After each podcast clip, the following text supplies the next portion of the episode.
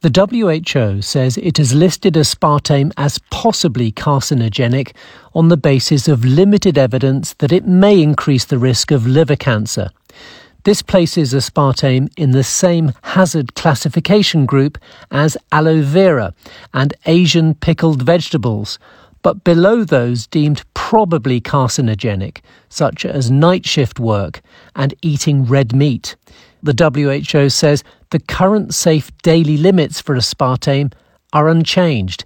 That means an adult weighing 11 stone or 70 kilos would need to drink more than 4 litres of diet soft drink a day to exceed the acceptable daily limit.